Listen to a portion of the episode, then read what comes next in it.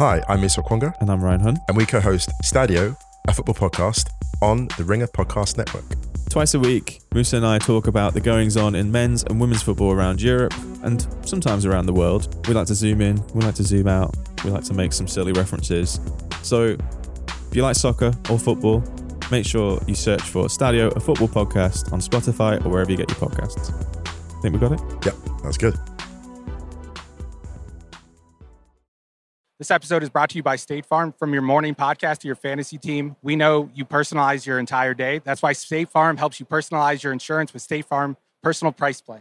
It offers coverage options that help protect what you care about most at an affordable price just for you. Like a good neighbor, State Farm is there. Prices may vary by state, options selected by customer, availability, and eligibility may vary. This episode is brought to you by Lululemon.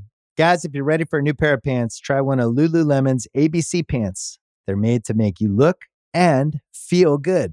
And there's lots of different styles to choose from. My favorite, because I walk around LA every day, I like the joggers. I'm not jogging, I'm just walking fast. But if you're working out, I would try them out. And if you want something a little sleek, maybe business like, maybe try the ABC Slim Fit trouser. But I am a joggers guy. I just, once COVID happened, I was just like, I'm, I want to wear jogging pants and joggers and all kinds of soft pants as much as I possibly can, especially when I'm working out. Ultra comfortable and versatile. ABC pants are really in a league of their own. Buy a pair right now at lululemon.com.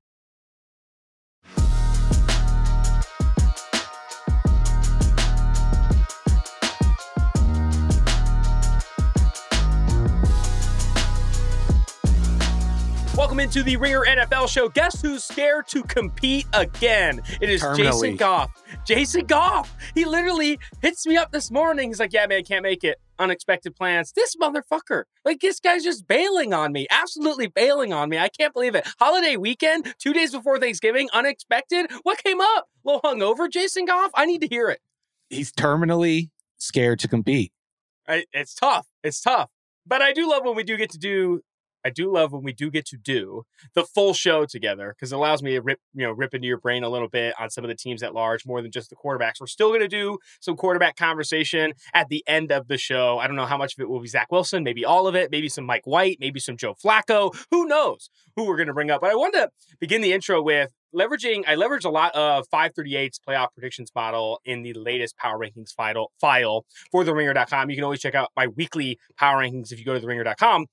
And right now, there are only 17 NFL teams. So 14 total go to the playoffs. 17 NFL teams with a better than 30% chance to make the postseason according to 538's model. So it's tight.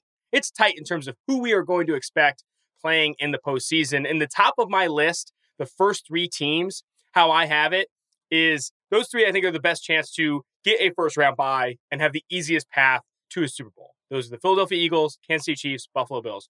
What does the bye matter? What you know, j- j- all should matter is team strength. Having the bye week is everything. Having the bye week improves your Super Bowl odds significantly. It's easier to win two games to get to the Super Bowl than it is to win three. So Eagles, Bills, Chiefs, those are the three teams that I think have the best path to a bye. Right? Bills are still in the race, even though the Chiefs are eight and two. Bill um, and the Bills are seven and three. And then the four teams after that: the Miami Dolphins at four, the Niners at five, the Ravens at six, and the Cowboys at seven. Those are the four teams that I think are most capable of knocking off those Super Bowl contenders without the first round bye, because I don't think any of those four teams have an obvious path to it. I think everyone else, maybe there's some people who get into the playoffs and, and lose in the early rounds. I don't know. I think it's down to those seven teams. I think it's those Yeah. seven teams that are going to win the Super Bowl this year. It's Eagles, Chiefs, Bills, Dolphins, Niners, Ravens, Cowboys. I'm leaving the Vikings out. I'm leaving the Titans out. I'm leaving Brady and the Bucs out. Seattle Seahawks, the G-men, the Giants, the Bengals. I think it's those seven teams. Am I wrong to kind of have? I, I'm probably going to look stupid when a team like the Cincinnati Bengals a year ago, you know, rises up the ranks, wins as a wild card team, and gets to the Super Bowl. But I really do think it's down to those seven teams that are legitimately competing for a Lombardi this year. Uh, yeah, I agree with I I agree that it's only a group of seven. I'm I might I might be willing to put the Bengals up a little higher. I think that's the one team that has a chance of embarrassing you. And I I I, I, I don't know. Like, it's not based on anything we've seen this far. It's like really based on what you just said. Like last year, they went on this run. I know they have that ceiling in them. Like for me, it comes down to which team can I actually like visualize winning the Super Bowl, and like I don't have to visualize the Bengals getting close to that. I, we know they have those pieces.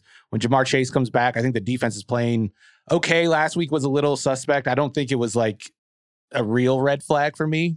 Uh, but the offense is coming on. That's the the one team. But every other team, like the Vikings, I'm just so glad that that game happened how it happened. That we don't have to acknowledge this talk anymore. Like we know, you know what you what you saw over the first what was it, ten weeks? Like you Yeah. knew this wasn't a playoff or a Super Bowl contender, and I, I think it just made it abundantly clear on Sunday. I have been very reluctant to run any kinds of victory laps around not having the Vikings ahead of the Buffalo Bills after they beat the Buffalo Bills. I had multiple Vikings fans upset with the write up that I had and saying, you know, the ball bounced their way in this one. They're not the better football team. They're not in this top tier of three teams the Eagles, the Chiefs, the Bills. They're not there yet. They're not there yet. Middle of the pack in efficiency, both offensively and defensively. Kirk struggling both on early downs and in obvious passing situations. I think you're right to start to call out a little bit Kevin O'Connell because Kirk Cousins has always been Kirk Cousins, and you've said this before. The efficiency is down because the offense has changed significantly. And how much of that is you know Kevin O'Connell? How much of that is Kirk? You'd have to go back in the tape and look at that a bit further. But man, this Vikings team got absolutely trounced against the Cowboys. We're going to talk about them a little bit later, but it, it's it's it was it was uh, not not shocking to see them lose. They were opened as one and a half point dogs at home. That line closed at two, and I thought that this Cowboys team was going to go into Minnesota and beat them, but I did not predict an absolute blowout. They were leading thirty-seven to three. I think with like seven minutes remaining in the third. Like they were absolutely blowing them out. They obviously finished the game winning 42 3. I had one more point on the Bengals. You brought them up, and or I brought them up as maybe not being a Super Bowl contender. Ben Solak and Sheil had this conversation on the Tuesday episode of this podcast, talking about the Chido- Chidobe Awuzie injury and how that may be really difficult for them to overcome. As good as Lou Anarumo has been this year, really difficult for them to overcome as they go against better offenses in the postseason, right? Get, letting Pittsburgh and, and Kenny Pickett and the Steelers beat up on you and your outside quarterbacks is one thing. When you get to the playoffs and go against the Bills and go against the Chiefs, these other teams that have better receiving talent, better quarterbacks, starting Cam Taylor Britt at right outside cornerback for 48 snaps is not going to get it done, right? Cam Britt and Eli Apple, Mike Hilton, I really like as a slot defender, but man, those two outside cornerbacks scream disaster. It's going to be harder and harder for as good as Lou, Anarumo has been to scheme out of you know th- those players not being like true one-on-one you know matchup winners. No, that's definitely a concern. I, I just think the ceiling for the offense is a lot higher than it was last year. Even even last year, there were problems that they don't have this year. Like I, the offensive line is still like an issue, I guess, but I, I just think it's better. The run game, they figured out ways to run the ball at least, and I think that's a big key for this team. But we saw last year during the playoff run, it wasn't the offense that was carrying them; it was the defense. And I think this year you have a chance to kind of flip the script a little bit because the the defense has kind of been carrying the load for an offense that has been inconsistent. Like there's been a lot of highs. Like Sunday was another high. The the Falcons game was a high. The Panthers game was a high. The Jets game was a high. Other than that, though, there have been a lot of lows too. So, but I think like as we go down the stretch, they're going to figure it out a little bit. But I I want to talk about the Cowboys because Okay. I thought as much as us two specifically are going to use that game as an illustration of the Vikings not being what people thought they might have been. I think this really is an illustration of what the Cowboys not only could be, but I think what they will become. And I said this on a pod, a couple, uh, I think it was last week. It- when you watch them on film, when you watched after Dak Prescott came back, you could see that they were just like a little bit off. They were like a foot off, like a second off, and that the offense was going to explode eventually. And then we saw this this week, and I think it makes sense, like intuitively. Dak Prescott is a timing quarterback. He's a, a processor. He's an accurate quarterback. Like, and those things uh, have to be maintained. Like, you can't just come off the bench, come step onto the field, and then throw with timing and accuracy with players that you haven't been practicing with for the the past month. So I think it made sense that there were some growing pains, if you want to call them that. But now the way Dan Quinn has his defense playing, I don't think it's like a fluke. The way Dak is operating now with this offense, which I don't think is missing Amari Cooper as much as I I thought it might be, it might this year. And then figuring out the right balance between Ezekiel Elliott and Tony Pollard. I don't want to get into that discussion. I think they both have their strengths and weaknesses, and there's reasons why Ezekiel Elliott's on the field more often than people would like. But everything's coming together for this team. My question is, how is Mike McCarthy going to screw it up? Because that's always the question. Yeah. Yeah. I, I, think so. In that game, Dallas Cowboys won 42 3. Dak Prescott had three passes falling complete with 22 of 25 for 276 and two touchdowns. Tony Pollard and Zeke both had 15 carries. Pollard had 80 yards. Zeke had 42. And then Pollard, obviously, another 100 plus yards in receiving. He had both of Dak's touchdowns in that game. And I think that I underrated the weapons that Dallas has in, you know, especially after week one. You know, once Cooper Rush came in, I think a lot of me forgot to even pay attention. Yeah. The Dallas Cowboys kind of just like Same. called them out of it. Right, they're done. The Dallas Cowboys are done. Dak's going to be gone for six weeks. Cooper Rush isn't going to be keep keep this thing together. Like awful against the Tampa Bay Buccaneers. I, I, I think looking at now, you have Tony Pollard, you obviously have Ezekiel Elliott, CeeDee Lamb. I, I think that you know Michael Gallup's back healthy. Dalton Schultz is one of the better tight ends in the NFL. Like this, this weaponry for Dak is also a lot better than maybe I had thought they were after week one when they got blown out by the you know Brady and the Bucs and that defense that we thought was going to be a juggernaut this season. Now, when you see them hitting their stride, when you see the timing making sense, and defensively, we haven't even talked about that side of the ball. You know, Micah Parsons on his way to a defensive player of the year campaign. Trevon Diggs, I'll say it. He doesn't have as many picks this year, but he's playing a lot better. He's playing a, a lot, lot, better, better this yeah. year than he was last year, not giving as many explosive plays. And I think the reason he doesn't have more picks is because he's playing better, right? He's not jumping on things. He's not giving up bigger plays. And that was always the, I remember um, Diante um, used to work for PFF, now works for The Athletic. He's a phenomenal uh, defensive mind. He went on an absolute tirade on Twitter talking about how Trevon Diggs isn't that good and he's not having the season that you think he's having all those plays last year.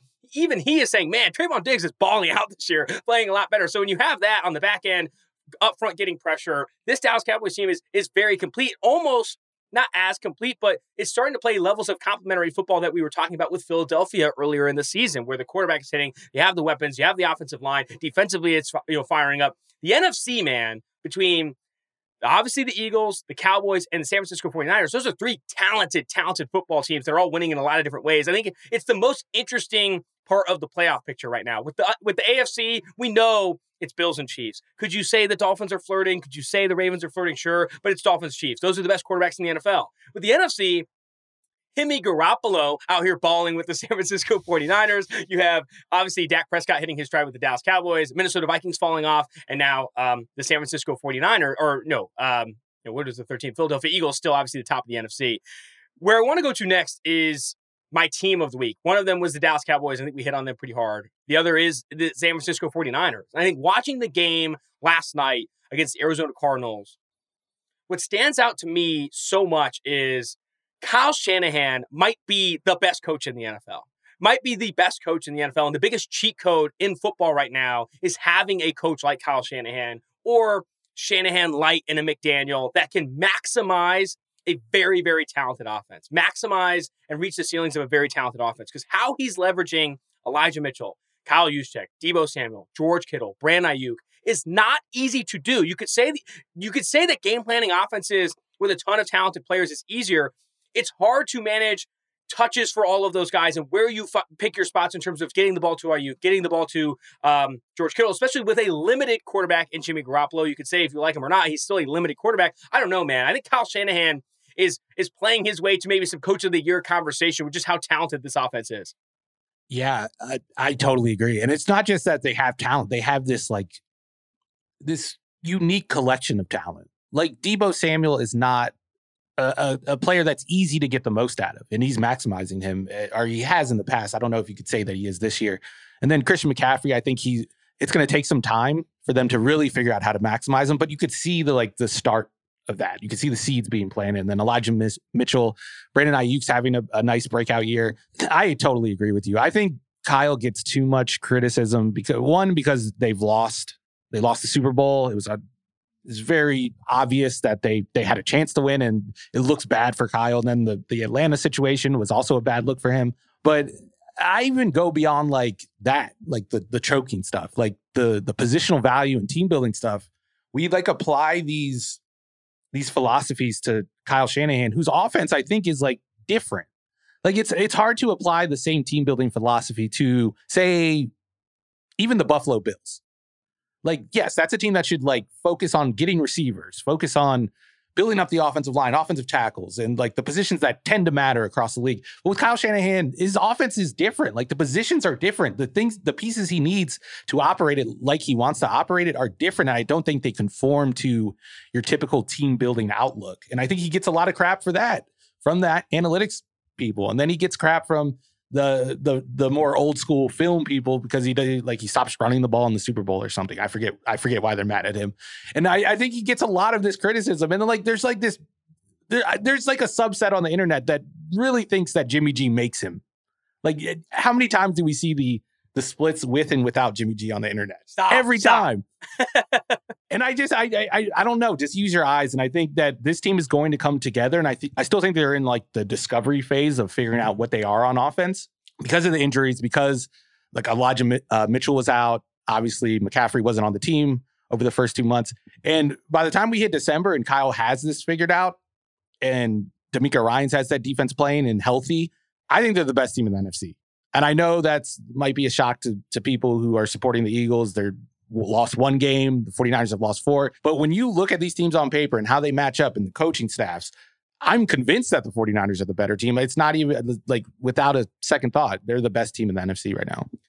I- think it's an interesting conversation. I think you have to, if you are ranking teams, all you know, put all. If you're ranking NFC teams, the Eagles, Cowboys, and Niners are the three most competitive. How you want to Yeah. rank them? I think some people would have the Cowboys over the Niners. Some people obviously would have the Eagles up top with the fewest losses of any of those teams. But when you look at how Philly has struggled of late with some injuries to Dallas Goedert and some others, like it's interesting to see the margin of error erode or or, or get thinner for the Philadelphia Eagles as Yeah. injuries stack up and Jalen Hurts isn't playing at the level he was to start the season, while margin for error for the Cowboys and for the Niners start to widen as they get hit their stride at the latter parts of the season, add a Christian McCaffrey. And someone I don't think we bring up enough, who I really liked coming out of the draft, who I think fell for like off-field stuff or whatever, I don't even want to speak to that, like Jauan Jennings coming out of Tennessee. Like how he even leverages Jauan Jennings, who's like a tackle breaking yak machine out of the University of Tennessee. And like Kyle Shanahan's like, yeah, that's the exact receiver I like in my offense. And he's even getting talent, you know, reps out of him. There are there are players on the San Francisco 49ers team that don't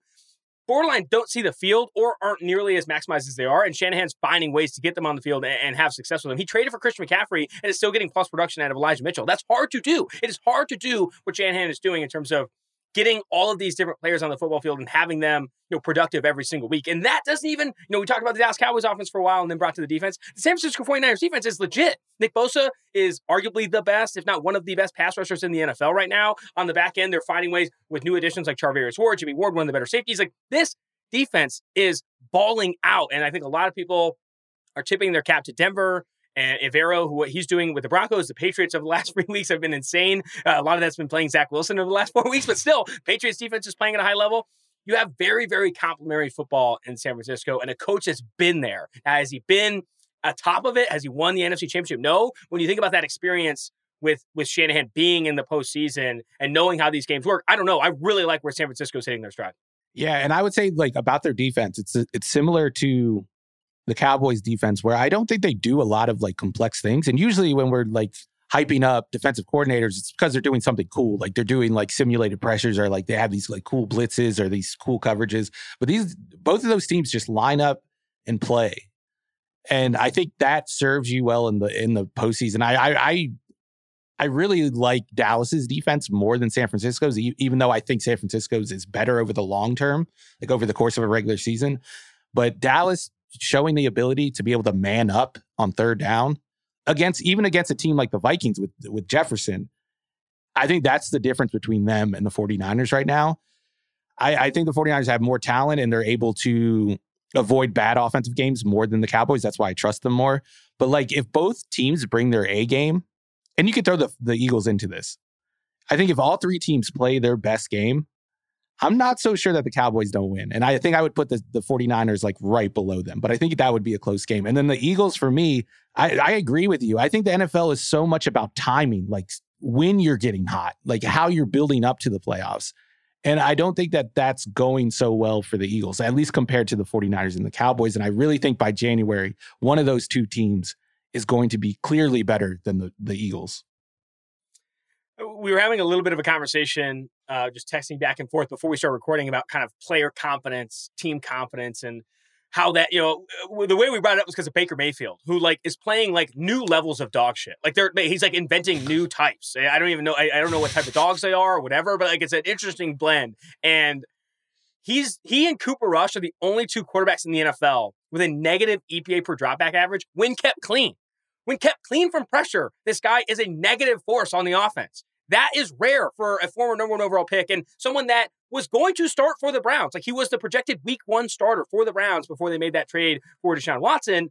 Like there were expectations that he was a top 32 player. I don't even know if he's top 35 to top 40. And so much of that, in my opinion, I don't think is that his talent has eroded and the injuries have stacked up in this offense and all that stuff. It's literally he is doubting himself. And I think when you look at when you compare that to teams and when they're hitting their stride, when you start pointing fingers at this point of the season on what needs to get better, does Jalen Hurts need to improve? I saw Benjamin Solak talking about his decisions in the RPO game and when he's pulling, when he's giving. Like, you can't have that lack of confidence when you got the Cowboys and the Niners getting hot right at that time, playing confident, playing, you know, not thinking on the field and all that stuff. So I do think confidence and that kind of, you know, how your brain's clicking is is very, very important at this part of the season, especially in a game of small sample sizes, right? In the NFL, you don't play seven game series. You play one. You play one game and you're out if you lose. And that, to me, opens it up for more variance. Objectively opens it up for more variance. And that's when, you know, things like confidence, player confidence, and when you're getting hot, momentum, and those types of things can seep in. All right. Speaking of no confidence, I have no confidence. This is my biggest mover. Even though they didn't move far that down in my rankings, I wanted to call, I just wanted to call them out as my biggest mover because I don't know where they go from here. It's the Arizona Cardinals. Steve Keim, the general manager in Arizona, who's been there since the 90s, and Cliff Kingsbury, who was brought on as the head coach after coaching at Texas Tech in 2018, both signed contract extensions through 2027 this offseason. Kyler Murray famously signed a contract through the 2028 season that included a homework clause, the next included a homework clause, and now we don't know if he's playing Call of Duty, but he definitely will be in January because this Cardinals team's not making the playoffs. For the fourth, you know, they're going to finish the season without a playoff win for the fourth consecutive year under Kingsbury, under Keim, when when does something change? Like I, I, I tweeted out you know, last night after the Arizona Cardinals lost in embarrassing fashion. By the way, I know Kyler Murray didn't play, but the defensive effort was awful. Like this was embarrassing fashion for a primetime spot as against a division rival. Cliff Kingsbury's offense is an EPA per play since 2014. 20th this year, 11th, 14th, 14th. Those are his you know four years in the NFL. His last year in the Power Five at Texas Tech, 20th, 2017, 19th. In 2016 and 2015, he was top six. And then 2014, 21st. Those two seasons, he was top six. He had Patrick Mahomes at quarterback. This guy hasn't had an upper percentile offense since Patrick Mahomes was his quarterback. I don't, I don't know when you start stop making excuses because they're going to be easy this year. DeAndre Hopkins, six game suspension. Marquise Brown's been hurt. Kyler Murray's been hurt. The offensive line's been banged up. Shut up. There are teams in the NFL with more excuses. I'm tired of injury excuses. Every single team has injury excuses. The Giants have injury excuses. The Jets have injury ex- excuses. They lost Breece Hall. They lost the Byers of Eric Tucker. They have an injury at quarterback, at least from a fucking personality standpoint, guys, making people hate him in the locker room. You can't make injury excuses when you're in your fourth year with eh, where they've over the last four years, Keim and Kingsbury have gotten whatever they wanted. You want Andy Isabella in the second round? We'll give it to you. You know, you want you want Zaven Collins, you want Isaiah Simmons, you want to go make a trade for Marquise Brown, you want to go add uh, Cody Ford along the offensive line, you want Kyler Murray. They'll give him everything. And when you are not going to the playoffs and not winning in the playoffs after four years, I think heads have to roll. I don't know. Where are you at? And and I would say that yeah, I, I agree with you. And I think the the injury thing, it could be framed as like an unlucky thing. Like I think if the Chargers made an injury excuse, it would make sense. They like lost their whole offensive lineup and they lost Joey Bosa. For the the Cardinals, I think the injury thing just exposes their flawed team building. Like Steve, when you when you sign old injured veterans, they tend to be old and injured going forward. They don't they don't get healthier and younger. Uh, and then I think it also exposes the lack of depth. Like they lose DeAndre Hopkins and the the whole offense falls apart last year because they they don't have a receiver to put in that same position it's bad drafting, bad use of resources in the offseason. Like the only real positive move they've made over the last couple years was like the DeAndre Hopkins trade, which is a, like a no-brainer trade. Like anyone would make that. That was Bill, that was just Bill O'Brien getting into his bag. that was Bill right. O'Brien just dishing out freebie, free samples at Costco. That, hey, you want that doesn't count for a second? it's like Ryan Grigson like hanging his hat on the Andrew Luck pick. Like, yeah, everyone would have made that pick. And Isaiah Simmons pick was one of the worst draft picks I've ever seen. And this is not hindsight. Like I was you you could not draft a player like that with no position who hasn't proven to be good at any position in football with a top 10 pick when they had like very obvious needs at that time. Like the offensive line was bad. I think this was this was like around the DeAndre Hopkins trade. I I'm mixing the timeline up, but they needed another receiver too. They could have drafted like CeeDee Lamb, which would have changed that offense. But it's just over and over again. You look back at the draft history, you look back at their free agent signings. Like even the hits are like, yeah, they're a hit, but like, did they really move the needle that much? Like the JJ Watt signing was fine, but he's been hurt and it, like it's been it's gone as expected. Like the AJ Green signing worked for the first year, but now he's like the worst receiver in football. The, the, these are the types of moves that Keim has been making, and I I I do think that it's a little unfair to put this all on Cliff, like the dysfunction and the fact that they haven't won a playoff game. Because I, I mean, there's been, it's been better than I think people expected. It just hasn't been good enough. And I do agree with that. And it's been four years. He's had this quarterback who was really like the ideal quarterback for this type of system, and it hasn't worked. And I think it's time to move on. And I think it's time to move on before you sour your fan base and maybe even your locker room around Kyler Murray. And I know like Kyler Murray isn't like a sure thing, but out of everyone in that locker room and everyone in that building, Kyler Murray is the only one with a chance to actually like become something. And I think that the owner, uh, Bidwill, should focus on keeping Murray happy and keeping him in town because that's really the only thing they have to hang their hat on. Because it's like alienating him for Keim and Kingsbury makes no sense to me. It's the only pick Keim has hit in the last five years. And he had to pick yeah. at number one overall. It was the obvious selection. You go back to 2018, Josh Rosen, Christian Kirk has been good, second round player, but he's not even playing for that team anymore. Mason Cole, Chase Edmonds, that's your first four round picks. Kyler Murray, Byron Murphy, and Isabella Zach Allen. You have some players that are starting for this team, but none of them necessarily hits. First rounders, Isaiah Simmons, Zaven Collins, Trey McBride was their first pick this past year. Like they aren't adding talent in any of the drafts that they've had. And I think that if anyone tells you Cliff Kingsbury doesn't have his hand in some of the development or some of the personnel decisions, I think they'd be lying. I think Cliff has been a part of some of these conversations. Just looking at some of the behind the scenes camera stuff that you've seen when you know Andy Isabella is selected in the second round and Cliff Kingsbury is banging the table like this is the guy I want and all that stuff, and then it's not working out. Like I, I in my opinion, have one question that if the owner cannot answer positively, I think you have to make a change. Does this offense, does this team look any better than it did when Cliff t- took over in 2018? I don't think so. Like from year one to year four, how much better are the Arizona Cardinals over the last four years? You compare Kyler Murray's rookie season to now, they're not that much improved. And they don't have the playoff games to show for it. And they've fallen off at the back end of seasons. And the offense has um, never been a, a, top flight offense in this league since uh, since Cliff's taken over. I don't think it's fair to put all the blame on Cliff, but something isn't working. So yeah. much that if you just run it all back next year, we're bringing back Cliff, we're bringing back Keim. We're going to make these same roster decisions. We got Kyler under center. Like, what what is going to be different? What is going to change if you uh, you know you just continue to roll with the same guys, unless you're making dr- significant drastic trades to to go get other players? Do you know what the biggest sign of incompetence is? What and I, I don't really know like what the league rules are concerning like the in-season hard knocks, but the fact that that the Cardinals were like, yeah, let's let HBO cameras into this locker room this year is just a fantastically dumb idea. This is this is the final straw. Did you see the Twitter clip of Cliff Kingsbury pointing at a painting of a lion? And he said, Yeah. Yeah, I'm a Leo. So that's the symbolism there. What the fuck? You got a you got a you got a horoscope guy in there now make it like believe it. that is ridiculous that is ridiculous that's the sign that's the sign that's the straw that breaks have you seen the uh, have you seen pop star with andy samberg i don't think i have it's like a parody of like the Justin Bieber documentary, but like that that felt like a scene straight out of there. yeah, it's uh I'm a Leo, so that's kind of the symbolism there. That's not symbolism, Cliff. That's not that's a picture of a lion and you have a weird star sign of a lion that you care about so much. All right. On to the I don't know what I'm doing segment, which honestly should be the whole podcast, but here we are. Um I want to talk about Philadelphia Eagles. I still have them at number one overall, but things have been shaky over the last two weeks. Hurts has been shaky the the offense overall hasn't had the same levels of success that you'd like to have.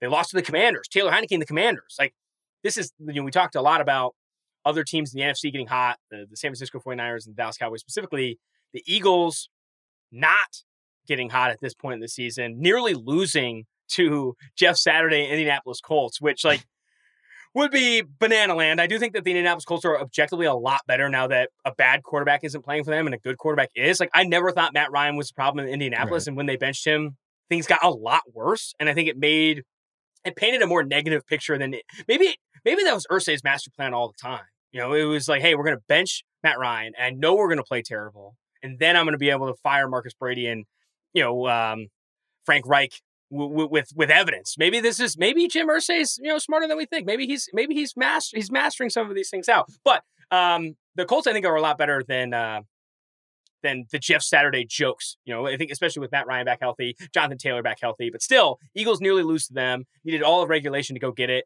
How concerned are you with the Eagles? I know you said you like the Cowboys over them. Do you like the Niners over them too? Like, should they be, how far down should they be on this list? Make this list for me. Should they be two, three, four out of the top five? Uh, in the NFL or the NFC? In the NFL.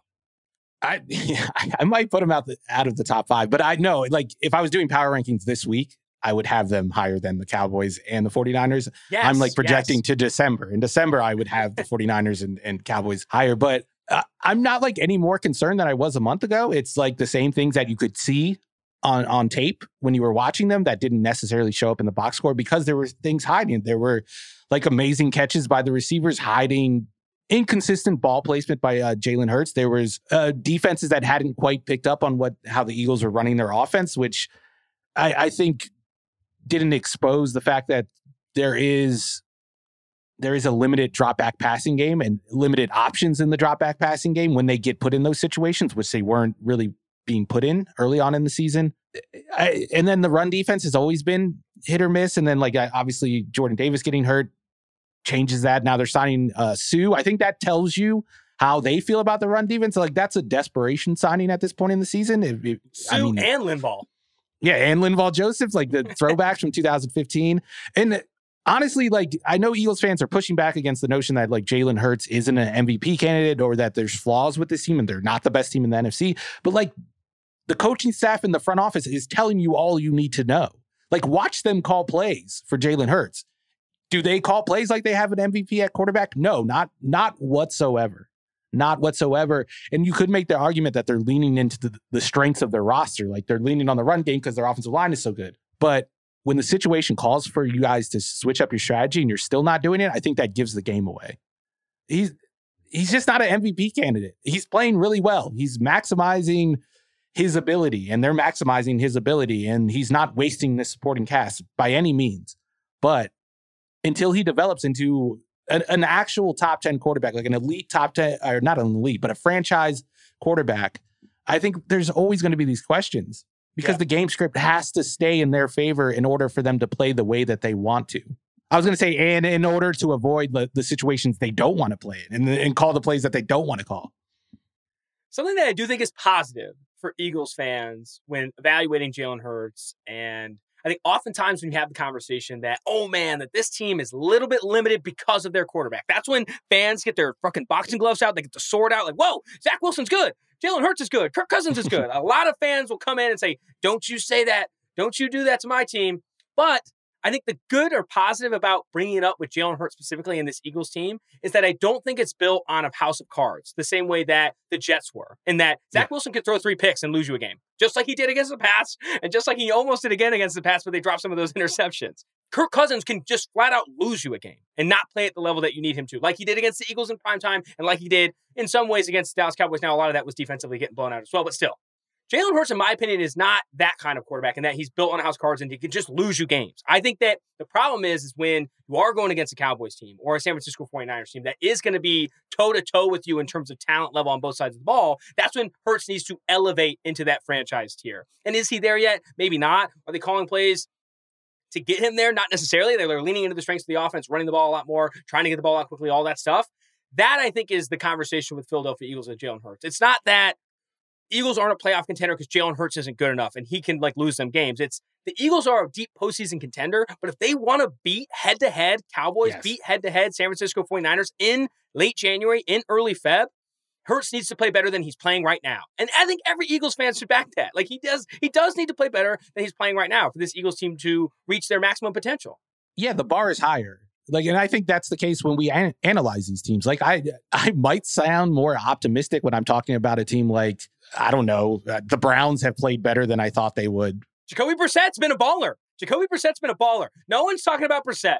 I love watching Jacoby. But if I if you hear me talking about Jacoby Brissett, you would think like, oh, he thinks he's better than Jalen Hurts. He thinks the Browns are better than the Eagles. But no, it's just that the bar is higher when you're a Super Bowl team. And I'm analyzing this team through that lens. Like, how do they match up with the other Super Bowl contenders? And for me, there are very obvious holes that they have. And then and maybe they figure them out over the next two months. I just don't see it. And I don't know if Jalen Hurts is there yet. I'm not saying he can't because I think he's he's his arrow is pointing up and it's been pointing up like since his last year at Alabama. He's gotten better every year and you can see the progress. We're just getting a lot a, a little bit out ahead of ourselves right now with the talk. Compare the limitations you see from Garoppolo and Hurts, right? I think Hurts is ahead of Garoppolo in your quarterback rankings. But compare those limitations, right? Because we're talking about two NFC powerhouses, two two teams that should be playing for an NFC championship, if not trying to get to the Super Bowl this year, with quarterbacks that I think are limited, that are that do have limitations that aren't in the tier of a Patrick Mahomes, a Josh Allen, or even playing at the level of some of the other, like a Joe Burrow, for example. Well, I, I think the situation is the same where they want to be in a certain game script and that's what they need to thrive. The difference between the two and why I think Hurts is way more valuable is he creates those game scripts on his own because he's such a force in the run game. So, like, that's the difference between those two. And then I would also point out that Hurts won't lose you a game, like you said. Jimmy G has that disaster artist thing in him where at any moment he could just lose a game. And Jalen Hurts, to his credit, is not that type of player. He's not going to make egregious mistakes. He's not. He's not going to. He's going to avoid those plays. And he has a plan B for when things break down, whereas Jimmy G's plan B, although I will say that over the last couple of weeks, like Jimmy G has shown more of like a playmaking instinct, something Player that we haven't seen. man. Yeah, th- that could be it. And then, but Jalen Hurts always has that, and I don't think it's like a thing that comes or goes. And then that makes a huge difference when when things break down and like the play call doesn't go as well. Like that's the that's when you see the Jimmy G that people like me criticize. That's when you see him come out. You're telling me Jalen Hurts doesn't like throwing to the chest of the cover one robber as often as Jimmy Garoppolo does? That's his And favorite two, throw. your opinion of the nickname Himmy Garoppolo or Himmy Guap. I, I I mentioned it earlier. You didn't really say anything. I wasn't sure Yeah. if you were there yet. No, that was on purpose. I'm I'm Okay. going to continue to ignore it. Perfect. All right. Uh, a couple more teams and I don't know what I'm doing. Then I want to talk some quarterbacks, some game of the week, and all that stuff.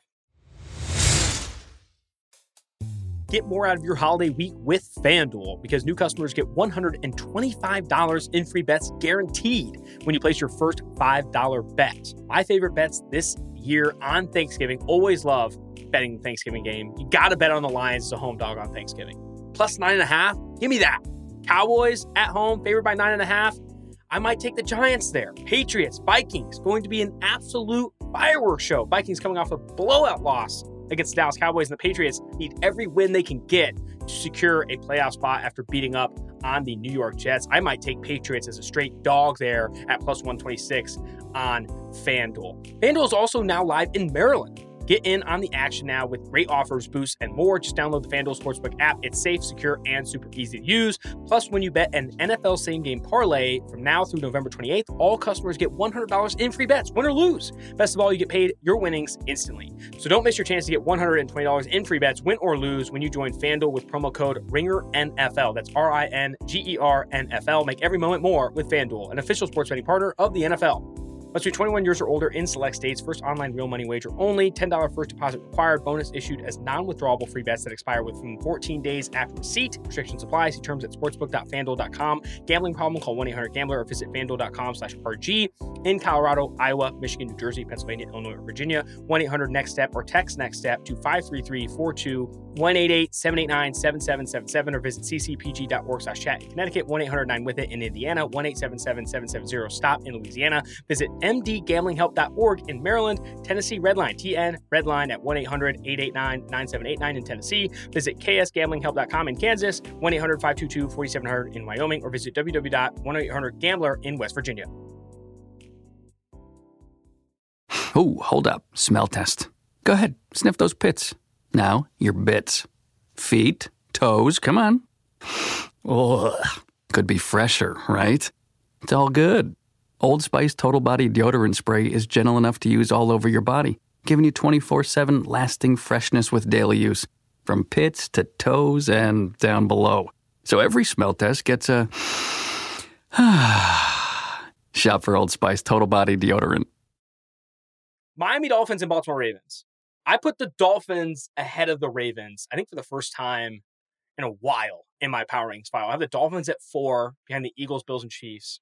And I have the Ravens at six, obviously behind the Dolphins, and then the Niners at five, and then the Ravens at six. My opinion is as good as Lamar Jackson is, and I wrote in my write up, the, the lead was we do not talk enough about how bad the Ravens supporting cast is. Demarcus Robinson and Kenyan Drake led the team in re- receiving and rushing last week or, or, this week against Carolina. Both those players were cut by the Raiders this year. Like they were cut by one of the worst teams in the NFL, and now they're in Baltimore having success with Lamar Jackson. That, in my opinion, is a problem. Like it's, it's very difficult for Lamar Jackson, the Baltimore Ravens, have consistent success with just the bereft of talent this offense has, and defensively they have played a lot better, but I still worry that it's a very hyper aggressive defense that can get exposed for big plays when something doesn't go their way, right? I don't I don't feel it's a safe defense on the back end as much as it is an aggressive defense that forces you out of what you want to do. Um, I have the Ravens behind the Dolphins. I think the Dolphins have more margin for error. I think Mike McDaniel is obviously a better offensive play caller and is playing with more. He has more chips. He's got more toys in the box. Yeah. Greg Roman doesn't have shit for toys. Like obviously, I, I've given Greg Roman a lot of a lot of flack for just the lack of creativity in the drop back offense and, and how much we've been saying the same thing year after year after year. You know, Greg Roman, can he actually develop an offense that caters to Lamar Jackson's strengths in the past? We haven't seen it, but can you really blame him at this point? He's kind of dealing with some Lombardi stuff, and that this receiving corps is objectively horrid, horrid without Mar- Marquise Brown now playing in Arizona that's the the reap what you sow. Like when you ask for tight ends and fullbacks to be so you can run your run game, you, it's it's not the front True. office problem. You True. don't have receivers. Like they he asked them to invest in those parts of the offense, and this is what we're getting. And I no. I, I'm with you that the Dolphins have surpassed the Ravens for me. Like maybe a month ago when the Ravens were a little more healthy and Rashod Bateman was playing, I would have had the Ravens ahead of him. But now there's just too much pressure on Lamar. And the more that the, the, stronger Lamar's MVP argument gets, the worse it is for the Ravens, it seems. Because like now the argument is like he has nothing and he's Yes. still winning games. He's still producing rel- relatively well. And I think if you watch these last two games against the Saints and the Ravens, like just watching them, not looking at the box score, I was like, this is the best version of Lamar I've ever seen. And then they scored 13 points against the Panthers. Like it doesn't make any sense until you you think about like how flawed this roster is around him. And I agree with you on the offense. I think the defense is a little better. I do think they're not blowing coverages as much, and that was the problem early on. Was they were just blowing coverages against the Miami Dolphins? Like that's the reason they lost the game. Yeah. They also had a lot of injuries in the secondary that game. Yeah, yeah, that that too. But it's it's not a good enough defense to like make up for what they are on offense because they're not going to have three straight hot games on offense in the mm-hmm. playoffs. Like they're going to have a stinker, and if that stinker comes against the Chiefs, the Bills, even the Bengals or the Dolphins, like these high-powered offenses, it's it's season over. The, the Dolphins, I will say, I think the Achilles, the Achilles heel for them potentially is the defense. The defense is not played well over the course of the season. 23rd in points allowed per game, 26th in defensive success rate. They blitz a lot in Josh Boyer's defense, but rank 29th in pressure rate when they blitz. They run a lot of Yeah. man coverage in Josh Boyer's defense, but rank 25th in yards per attempt allowed when they run man coverage. Like the tenets of this defense, they don't have the dogs to do it, right? They're not Right. creating pressure when they blitz. They're not limiting passes when they play man coverage. And some of that I think is personnel, right? I think cornerbacks after Xavien Howard aren't having the success that you want them to. And they made the trade for Bradley Chubb to try and elevate how much they can create pressure up front. And it's not working, right? It's not working right out of the gate. I think it'll take time before Chubb and the pass rush start to have success. I think the best pass rusher on that team is actually Jaelan Phillips. Jaelan Phillips has been a baller this year for Miami. I don't think he has the sack numbers to necessarily warrant the national praise, but he's been really good in terms of pass rush win rate by ESPN and PFF. And the other pass rusher that's balling out is Christian Wilkins. Christian Wilkins, I think, is one of the more underrated defensive tackles in the NFL. He has been phenomenal rushing the passer for the Miami Dolphins. So having those two guys, now adding Bradley Chubb, you have to hope the pressure starts to come. So they don't have to blitz as often as they do. We're not seeing it yet, and the Dolphins are giving up points, a lot of points because of it. I worry about that going into the postseason. Now, it's it's awesome that Mike McDaniel, Tua Tagovailoa, Jaylen Waddle, all those guys have an offense that's geared for a shootout every single week, and that's obviously going to keep them alive against the Bills and Chiefs. But defensively, you'd like to see them not be as paper thin or as soft, uh, specifically with explosive plays. Yeah, I I would make the argument about the Dolphins defense that you made about the Ravens. I think they're very Fair. unsound. And I do wonder like how much of that is dictated by Mike McDaniel being like, let's get in a track meet. Let's do it. Do, does any team want to play us in a track meet? Because you guys are go, are going to get run off the field. And, and maybe it's like a basketball thing where teams like to play fast and that's what they want to do. They want to create these like high, highly volatile situations. Like either you're scoring or we're scoring on defense. Either we're getting a turnover or you're scoring a touchdown because we know we're going to get the ball back and just march down the field and score anyway. I, I, I don't think that's it's all that, but I think there's like a bit of it where like McDaniel accepts the unsound defense because that this team is built to play like that. But I agree with you. That's going to be a problem against like a Patrick Mahomes. It will work against the Jets. It's not going to work against Patrick Mahomes or even Josh Allen. I know they beat Josh Allen, but they were missing like their entire secondary, and it was a weird game that the Bills really dominated in terms of time of possession. That's not going to happen again. Eh, I, they do have to get more sound on defense. That's the biggest issue with this team. And then what happens when they play a good team that's, or what happens when defenses adjust? Because we haven't seen defenses adjust yet. And I know people wanted like talk about Tua and how the, he's not a product of the system, but I don't know how you look at his passing map and then look at Jimmy G's passing map and not make a connection because it's the same exact thing. Like literally all you have to do is go into Photoshop, hit control T, that's the transform button, and then stretch it out a little bit. And it's the same exact thing. It's the same question with him. What's going to happen when a team is able to get pressure on him? Like pressure in the pocket, make the pocket tight, make you go through your progressions then when you're not getting the ball out in, in 1.5 seconds. That's always going to be the question with him. I'm not trying to take away from him. He's a, he's been good. He's been a top I would say he's been a top 10 quarterback in terms of performance, but there's still question marks about him in the drop back passing game that I think we are going to get answered in January. I'm gonna I'm gonna put that hat on again and ask you a question. Compare the limitations between Jimmy Garoppolo and Tua Tagovailoa, who are obviously playing in two high-powered Shanahan offenses. Number one in EPA per drop back this year, EPA per pass play is Tua Tagovailoa. Number four is Jimmy Garoppolo, guys that are dramatically, dramatically benefiting from really fucking good offensive play callers and a really talented supporting cast. Tua has Jaylen Waddle, Tyreek Hill, and some really talented running backs. San Francisco has George Kittle, Deebo Samuel, Brandon Aiyuk, and some really talented running backs, both in offenses that Solak and you have both made the, the comment that McDaniel is just running the Shanahan offense a little bit deeper, specifically in the passing game. I think the run concepts are a little bit different, but in the passing game, running those concepts deeper because he has faster players, but it is a carbon copy, and both those quarterbacks are benefiting from it. What, what, what are the differences and limitations? I think one would be experience, right? I think Tua is still like learning on the fly and, and growing as a player in terms of what he's seeing.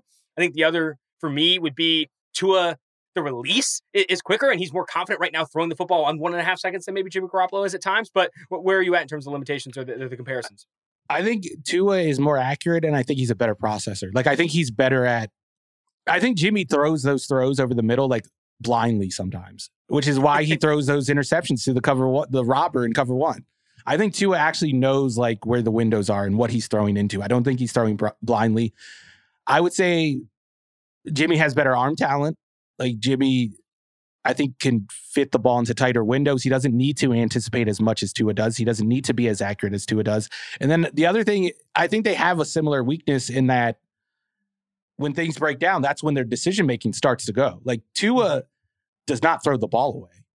He throws the ball downfield. And sometimes he throws the ball to a defender, and it, whether it gets caught or not is beside the point. The fact is that, like, when you put him under pressure, he panics a little bit. And that's the same with Jimmy G. We see him make bad mistakes under pressure.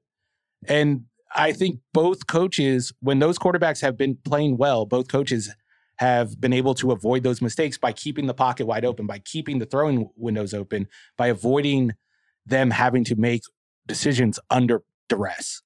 And until we see Jimmy do that, or not Jimmy, Tua do that, I think we can't really like draw any firm conclusions on what he is.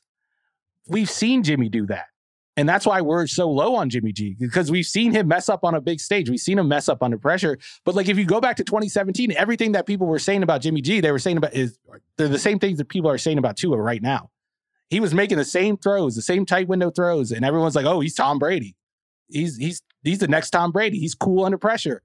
Which is so funny to say about Jimmy Garoppolo in hindsight 5 years later. Jimmy Garoppolo is cool under pressure was the take in 2017 why can't why can't fans and maybe i'm being an idiot because I, I, have a lot of conversations on this podcast and other podcasts about fanaticism and just being a fanatic of the nfl and being the a fanatic of a team but why can't fans parse out the success of their team with the success of their quarterback? I don't know. I, I think it's the it's the it's the sharpest conversation or it's where it's where it's where discourse gets the most violent is when a team is playing well but there are doubts around the talent level or the sustainability of the quarterback being that guy. And you know, it's the same conversations we had Jimmy Garoppolo before. I think San Francisco 49ers fans kind of accepted it, right? 49ers fans, I think, accepted Jimmy for what he was when the Niners made that big trade for Trey Lance and kind of shifted their praise to Trey Lance being the future. And every single training camp video where he threw it for like 80 yards down the field, they're like, oh my God, he's the future. He's him. He's all that stuff. With Dolphins, Vikings, other fans, I think it just takes a long time. It takes a long time, especially if their team is winning. When you got W's, uh, it takes a long time for them to kind of like parse out kind of the success and, and, and differ the success. Speaking of quarterbacks, oh, go ahead. Oh, I was just gonna say, I, I, I just think that like it's it's on us as the media. Well, all we do is talk about quarterbacks. We talk about how important it, it is, and when a team's winning, like that's a easy connection to make. I don't really put it on them. Like they're not they they don't have the job I have. It's my job yeah. to like grind film and like learn how football works and like do all this stuff so I can recognize that. They're not doing that. They're enjoying the game in a different way. I don't blame that blame them for that it's just I'm still gonna call you a, a, a stupid on Twitter if you tell me that Tua is better than Justin Herbert because it doesn't make sense. That's fair. Game of the week. Goff's not here, obviously, to pick the games of the week, so I picked them both. I think the two biggest games this week must watch TV Patriots at Vikings. Patriots, I think, are two and a half point dog going to Minnesota. Bill Belichick going against Kirk Cousins in offense. I am excited to see that matchup. And then the other game that I think is going to be a fireworks show is the Bengals at Tennessee. Fireworks show, maybe not in points, but fireworks show in terms of how good the game will be. Bengals are two and a half point favorites on the road over Tennessee. I think that line opened at one and a half. Bengals getting some points to two and a half. Third game I want to bring up, and then you, you pick which one you like, is Bears at Jets. Justin Fields versus Joe Flacco. I don't know. We don't know who the quarterback's going to be, but we haven't had an opportunity to talk about on this podcast about the comments from Zach Wilson, and all that stuff. I want to get my take out. Zach Wilson played like shit. And I think the best comparison of how the locker room is being affected by the comments that he made, or the comment where he just said no, he doesn't feel like he let the defense down. I think in the locker room, he wore a shirt that says, I'm not the problem, some dumb shit like that. When Josh Allen played like shit, he literally said, It's hard to win games when you play like shit. When Zach, Zach Wilson literally completed like nine passes and the offense didn't cross the 35 yard line in the second half, and the defense held him to three points, and he asked if the defense let him down, he said no. That, and I, I don't know if you're a Stephen A. Smith fan. I'm a big Stephen A. Smith fan. I think that he does what he's supposed to do so well in terms of get excited, get passionate about random shit. His rant on Zach Wilson, where he's just calling him a boy and he's trash, is absolutely sensational. And that is what happens, right? And players see that. Everyone sees that. Kyle Brandt when Russell Wilson was getting called corny, one of the like nicest guys in the media was calling Russell Wilson like a corny, like fake, phony loser.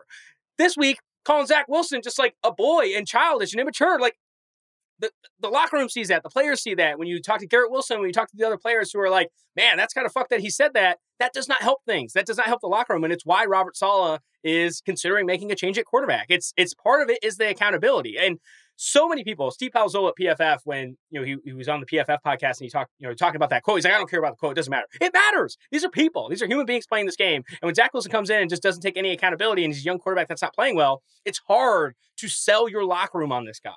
When of any sport, you need to rally around him. Like you need to rally around the quarterback. You have to have faith in the quarterback. You compare it to Bengals fans and or, or Bengals teammates with Joe Burrow, where they're like, yeah, we know we can win games because we got J- Joe Burrow. Even look at George Kittle and other players with Jimmy Garoppolo and how much they want to throw support at him with how much he's winning games. That matters. That matters in a small sample size game. That matters. You're not playing, like I said, you're not playing seven game series where the best talent usually wins. You are playing small sample size games where relationships and locker room, all that stuff matters. And I think for Zach Wilson to do that, end of an era New York, man. They're four and a half point favorites over the Bears. And I don't know. I don't know. It depends who plays at quarterback. If Zach Wilson's playing, I don't think it's going to look pretty. Yeah. I mean, I, I, get the argument that the comments don't matter. I, I do think like Zach Wilson isn't going to be bad because he made that comment. But the fact that he made that comment kind of explains why he is bad. Like, if you can, if you played that game and you don't come away with the feeling that you were the problem, I don't know how you get better. Like, I don't know how you watch that film and go, I like, I need to get better. I need to do do better. Yeah. Uh, I, I, I, he's just not a good player. I don't think the conversation is that that difficult. He's he's never shown the ability to be a starting NFL quarterback. We haven't seen it once. Like even his his best stretch, which was in December last year, which Jets fans were screaming about all offseason, was not that good. Like when you turn on the film, it was not that good. The the difference was that the defense dropped a lot of interceptions that they were catching early on in the year.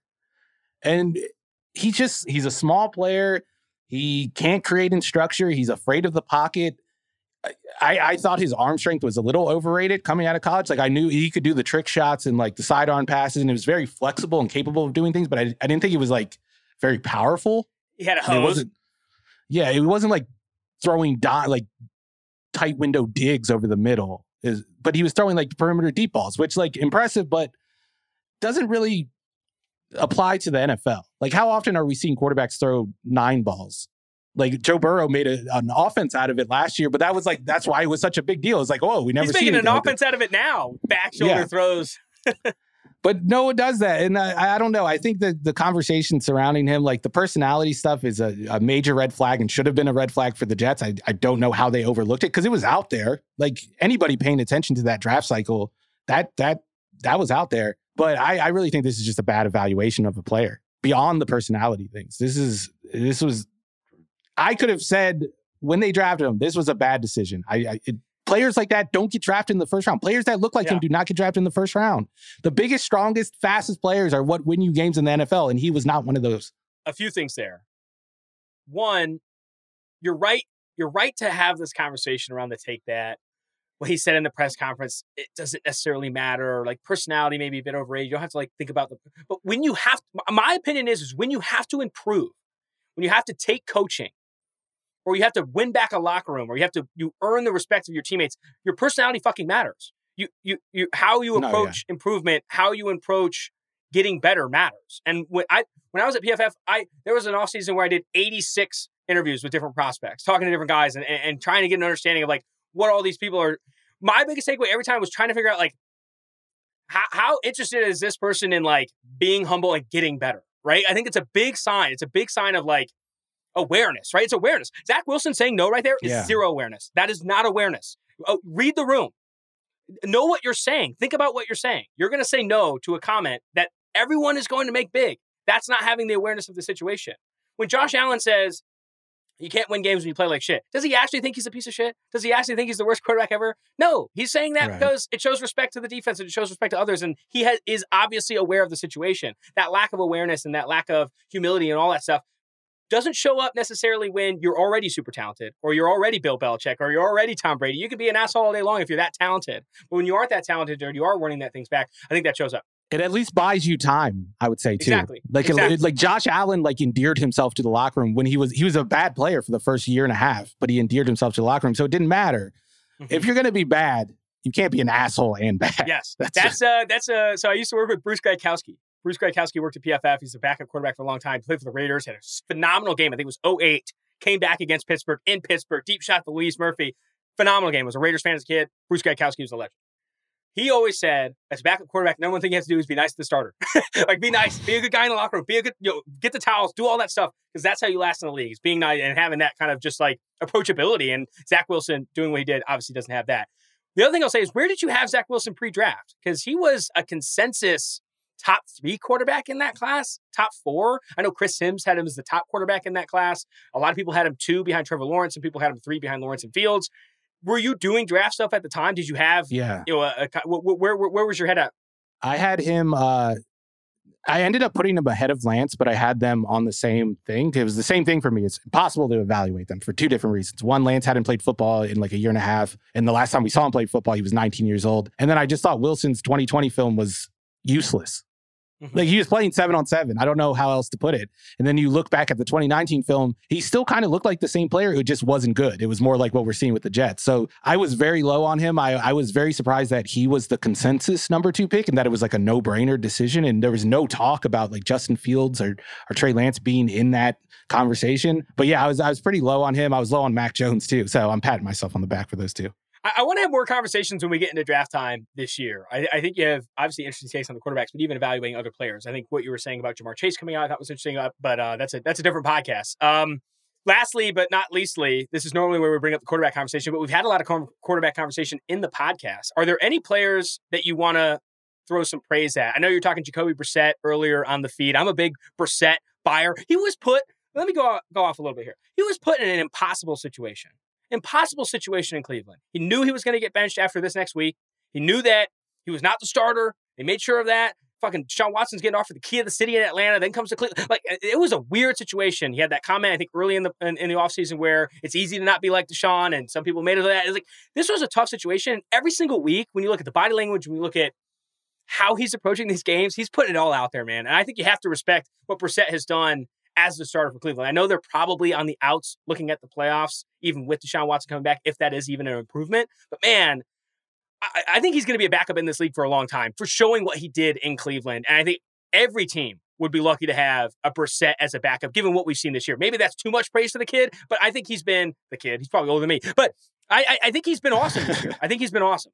And I, I think, look, as a fan, he's the type of quarterback you want. He's not a coward. Like he's not like yes. one of these like bottom 10 quarterbacks who who doesn't take chances downfield or doesn't like stick in the pocket. Like this, he's like a throwback, like 1970s, 1980s, just throwing it downfield. I don't care about my completion percentage. Got my yards per attempt are going to be super high.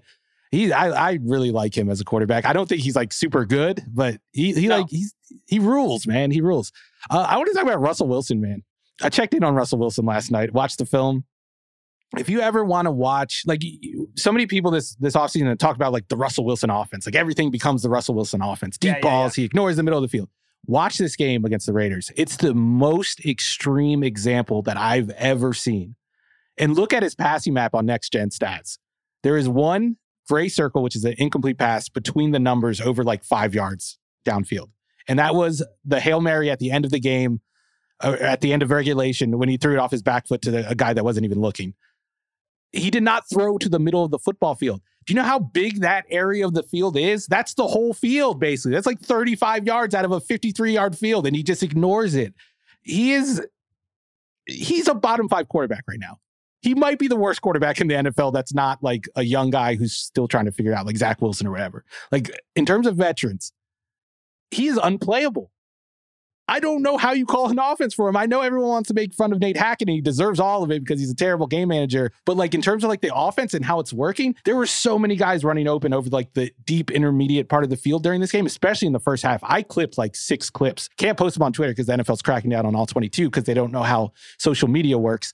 But it's bad. It's one of the worst games I've ever seen and you can't throw over the middle of the field against a Las Vegas Raiders defense that might be one of the least talented in the NFL. I think Patrick Graham, even keeping this not from just being straight straight to the AFL or a, whatever the developmental league is, I think is impressive. Anyone, uh, just a side comment on the Raiders, anyone thinking that Patrick Graham is a scapegoat in this situation, I'm not saying he's been perfect, but like this defense might be one of the least talented in the NFL. Chandler Jones has not. Chandler Jones has not lived up to the billing. I don't even think most fans could name the starting outside cornerbacks of the Raiders. They just cut one of their starters and Jonathan Abram. Like, yeah, we just got to cut him because. Like, it, it's a bad situation for Las Vegas. And for Russ Wilson to not have success against that defense, that is wholesale concerning. And I don't know the way out for Denver, right? You are obviously committed, pot committed to Russell Wilson moving forward. And he's playing like a bottom five quarterback right now. Every decision you make, new ownership group in Denver, has to be one that gets him out of the bottom five. That has to be bringing in coaches or whoever, talent, whether that's receiving, offensive line, defense. Does Richard Sherman need to come back? I don't know. You're going to have to make some decisions to elevate Russell Wilson. It's not that dissimilar, in my opinion, to the Kyler Murray situation. I think Kyler Murray's, you know, got more ceiling and we haven't seen all of it from him, but like you're tethered to him and you need to make an offense that works for him and elevates what his skill set is. Russell Wilson's the same way. You want to hear the fucked up thing though? Go. When I was watching that film, like it kind of looked like Seattle Russell Wilson. I wasn't like, oh, this guy's washed. It was just like he's this is just the type of quarterback he is. Maybe they need to hire Pete Carroll. Bring in Brian Schottenheimer. Like I'm I'm not joking about the Brian Schottenheimer thing. I think like Brian Schottenheimer bringing him in would make Russ like a top 15 quarterback. There is still talent there. He is not washed up. Like he even in this Raiders game, there were like some nice moon balls to the perimeter, yeah, like dropped Sutton. right over the shoulder, right into their hands. Like there were uh, a, a, number of them that were accurate. That not all of them were caught, but he was throwing like the Russ balls that we're used to seeing it's just like they don't know how to coach around that like Pete Carroll did. And Pete Carroll got a lot of crit- criticism, but like looking back on it, I really think Pete like he he protected Russ from a lot of criticism early on Dude, in his career. He he protected Russ from a lot on and off the field. If Russell Wilson being his off the field presence being as memeable as it is now compared to it was in Seattle is just insane. Like he's literally just like a laughing stock every single week for a different reason, a different pregame celebration, whatever the hell it may be. It's it's it's worrisome. The other quarterback in that game, and we'll close on this: Derek Carr, Davante Adams were awesome in that one. It's exactly what you wanted this Raiders offense to look like is Davante Adams getting a ton of targets and then winning football games because of it. Josh Jacobs, I think, has been insane in a contract year. I think he's been one of the more talented backs this year. They didn't even have Colt Miller in this game. The offense looked good because Josh Jacobs, Davante Adams, Derek Carr were hitting. Defensively, it's a disaster. They were fortunate they were playing Russell Wilson missing over the field. Maxx Crosby's the only blue chip player on that team, on that side of the ball. I've had a lot of conversation about what do the Raiders do. I think the if Mark Davis was richer and and, and more willing to admit his faults, he probably moves on from Ziegler and McDaniels and tries to start anew. But I think the best case scenario for the Raiders moving forward is to not blow it up. Don't trade Derek Carr. Don't move on from Davante Adams. Don't move on from Josh Jacobs. Even resign him. Uh, analytics guy screaming resign a running back. He's talented. Just do it. Get Darren Waller back healthy. Get Hunter Renfrow back healthy. Get Colt Miller back healthy. Improve this defense with the draft capital that you have, and try and run this back with Josh McDaniels. Why? Why should you do that with McDaniels? Because if you're not willing to fire him, don't give him the keys to a rebuild because then more excuses flood in, right? If you give McDaniels and Ziegler the keys to blow it up, that's three year commitment, right? It's like you trade McDan- you trade Carr, you probably have to trade Adams. Like Adams and Carr, Adams didn't come to Vegas to not play with Carr, so you you you can't do it. You can't do it. You can't blow it up. Don't let McDaniels and Ziegler blow this up. They came to Las Vegas to go get Adams and to win with the team that they have. They aren't, but they need to do that in year two, right? With more confidence in the offense, maybe from Carr, some improvements on both sides of the ball. I think that's the best way out for Las Vegas moving forward. It's an underwhelming, concerning season to start. Maybe you're losing the locker room. You got people calling out effort concerns, all that stuff. But blowing it up and giving McDaniels and Ziegler the keys to a rookie quarterback like CJ Stroud or Bryce Young feels absurd to me. Because then you're not even sure if McDaniels is a good coach yet and you're right. giving him maybe two, three years of excuses of, well, it was his first season. Oh, this receiver got hurt. You just don't want to play that game. Do it one more time with Derek Carr and Davante Adams, and if it doesn't work, then you have this opportunity to move on. I'm kind of surprised that they're that they're kind of surprised that it's not going as well. Like, it's hard to look back at their recent draft history and expect this roster to be in a good spot. Like how how much draft capital they wasted. Like not even this isn't even like drafting busts. This is these were super busts. They've wasted so many first round picks. It's impossible to build a talented roster capable of competing in that division, by the way, with without using that draft capital. And so I'm not surprised that this is a disaster. Yet, I will say this. They've wasted so many picks. Henry Ruggs, Damon Arnette, Clelin Ferrell is not hit. They have not hit on picks. Jonathan Abram. Josh Jacobs is probably the best player they picked. Colt Miller the second. Or no, probably Colt Miller first. But still, they've wasted a lot of picks. And still, I'd argue, offensively at least, it's one of the more talented offenses. Yeah. Carr, Adams, Renfrow, Waller, Colt Miller, Jacobs. That the, what offenses can even name that many players that are three and seven this year? Like, I mean, like that that's insane. Like they have talent offensively. Defensively is a different story. Maxx Crosby is again the only good player on that team on that side of the ball. They have not with the draft picks with Clelin Ferrell and all, Damon, Ar- Damon Arnette, Jonathan Abram. They have not hit there at all. They've been relying on castaways, and that's why the defense is like 30th in the league in points per game allowed. Offensively, this should have been a good offense. I think has the talent to do so. I think there's been some friction with the new McDaniels offense, and they're losing a lot of one score games, losing on third down and losing in the red zone, where coaching has biggest impacts.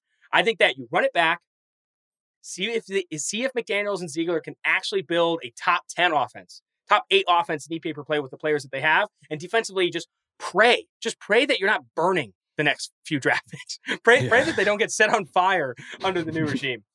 Steve, this is fantastic. I think we went over time, but you know, it's it's is the season. Want to end with something you're thankful for this year? I'm going home for the holidays for the first time in six years. I moved to LA with this new job. I'm finally not in Cincinnati, Ohio. I can finally see my family for the holidays. Anything you're thankful for to close us out? I don't have to watch Carson Wentz play football for the rest of the year. Huge. Thankful huge. for that. Huge. That's the I, one thing. I, you made this comment on the podcast recently. Um, Carson Wentz playing for like uh, his his trade being like incentive laden, where like it's a conditional second round pick if he plays seventy percent or whatever. It's hilarious to think that it could just like be that moving forward. Like say he gets traded to Carolina for like a conditional fourth if he plays 50% of the snaps or or if he starts two games. I, I, would love to just have his career just like attached to like these minor playing. Hey, if he's on the team by February, like all that stuff I think would be great. But um well, this has been Austin Gayle, Steven Ruiz on the Ringer Power Ranking Show. Uh, make sure you tune in the rest of the feed. The Island on Wednesdays with Nora Princiotti, Sheil Kapadia on Thursdays with Scramble, and the Ringer Preview Show with Steve, yourself, Danny Heifetz, and Solak. Again, until next time, Austin Gayle, Steven Ruiz, the Power Ranking Show.